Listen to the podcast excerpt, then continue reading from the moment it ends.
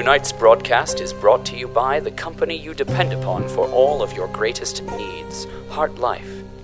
These stories are true dramatizations from our fair city's glorious history. So listen and remember Heart Life, all the life you'll ever need. In any undertaking, regardless of the precautions one might take, there is always the possibility of accidents. A loose screw, a faulty gas line, a single gram too much paracetamol, and a policy's term with Heart Life may be over well before its projected expectations. The actuarial department's role is to create accurate statistical projections of precisely how often these mistakes will occur.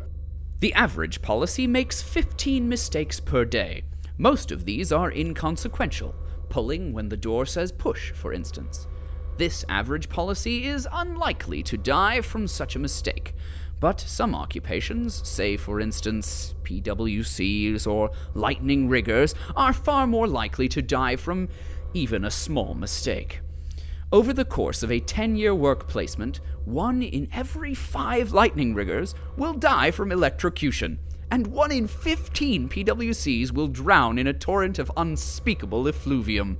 Of course, these are only statistics. Some lucky policies, like young Nathan Rourke, manage to beat the odds time and time again, while others meet their ends in the unlikeliest of ways.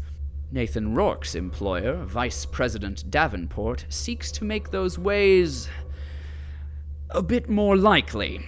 As we join him, Nathan Rourke is crouched by a set of low slung buildings, the dormitories of the Lightning Riggers.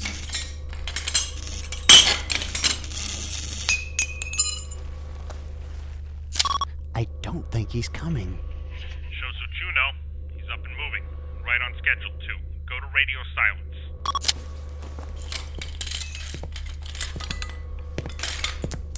What on earth do you think you're doing? People are sleeping. I know that. I was sleeping. And I nearly overslept because my crackling alarm didn't go off. Do you have any idea why that might be the case? Well, I'd guess. I'd Ah, say your computer my panel's, down. Now, why might that be? Well, I'm working on the electrics for the block. Why wasn't I notified? Oh, uh, I, I pissed off my boss. This is his punishment. He calls me out of bed at all hours to do these little jobs. I haven't gotten a night's sleep for a week. Uh, all right, well, I'm up anyway, and that's what's important. Oh, what the hell did you. Uh, here, l- let me get that for you. So, what'd you do to piss off your boss? I'm boss? dating his daughter. Oh, you got some gumboots on you, kid. Best of luck with that. Thanks. All right, well, I'll get moving now. Yeah.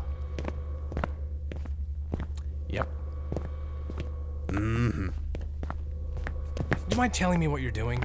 Oh! No, uh, I'm supposed to wake up the quick turn crew next. The actuaries calculated a statistical possibility that I'll sleep through their shifts. They sleep in the bunkers below the rigs, yeah? They do, but they should be fine. Electrics don't go out in the bunkers. They're on the same power cell as the rigs themselves, independent from the city.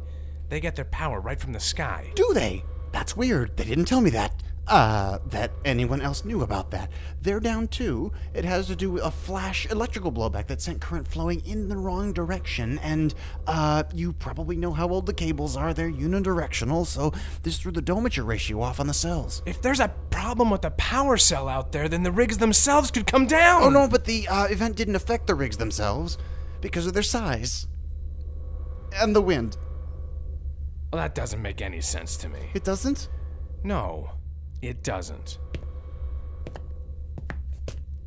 You must be real smart to understand all that. Oh, yeah. Well, thanks. The uh, Science Academy recently opened a spot up for me, so Hey, ain't that something? Congratulations. Hey, since we're both headed to the bunker, let me walk you out that way. It's a few miles, but you'll get there in plenty of time to wake the guys. oh, gee, thanks. I really appreciate it. Yeah, I know what it's like. It's kind of, you know, lonely out here sometimes. I mean, Figured it's you- easy to get lost. I don't even know where I am. The tunnels which lead from the city itself out to the Lightning Riggers bunkers might be described as uninspiring. Every five feet or so, there is a door which breaks up the monotony of packed earth and wiring.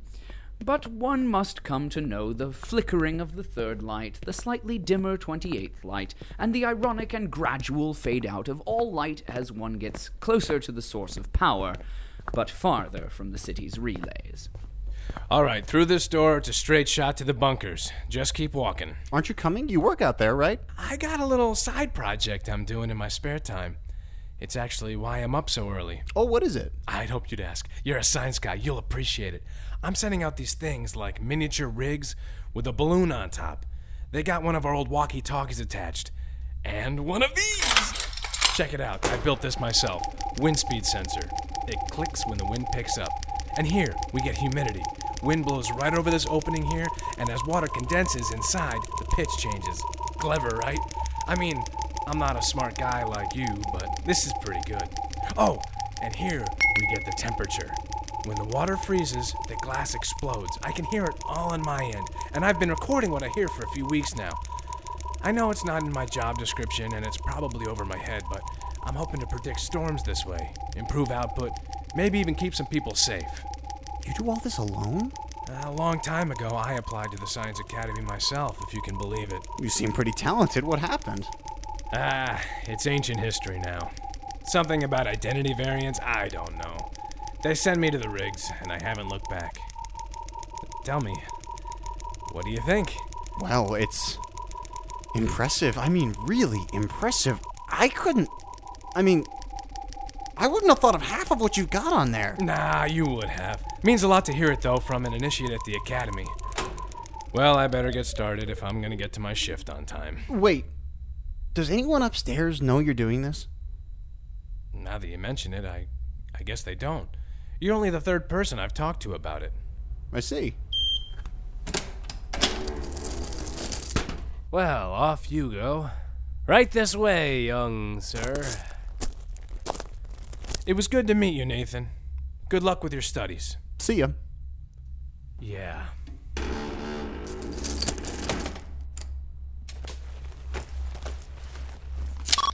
This is Kepler to Fat Cat. Over. Only official code names will be recognized on this frequency. Over. Unctuous worm to wise man. Over. I read you, unctuous brat. What have you got for me? Only official code names. I will call you whatever I damn well please. Just spill it, you pissant. Where's that rigger go so early in the morning? He's just doing a little research on the side trying to help out his crew. Well, research is probably an overstatement. He's just uh, playing with balloons, is all. Where the hell does he get balloons? Never mind. Forget that. What's he doing with them? Well, he's just letting them go. He sends them up to take weather readings, wind speed, that kind of thing. He goes outside the city to do this? I guess he wants to improve power output from the lightning rigs by predicting storms. That's good, right? Just what I needed to know. And, of course, if he's doing it to improve power output, then that's just fine. Serving the good of Heart Life, and so serving the good of us all, I'm sure.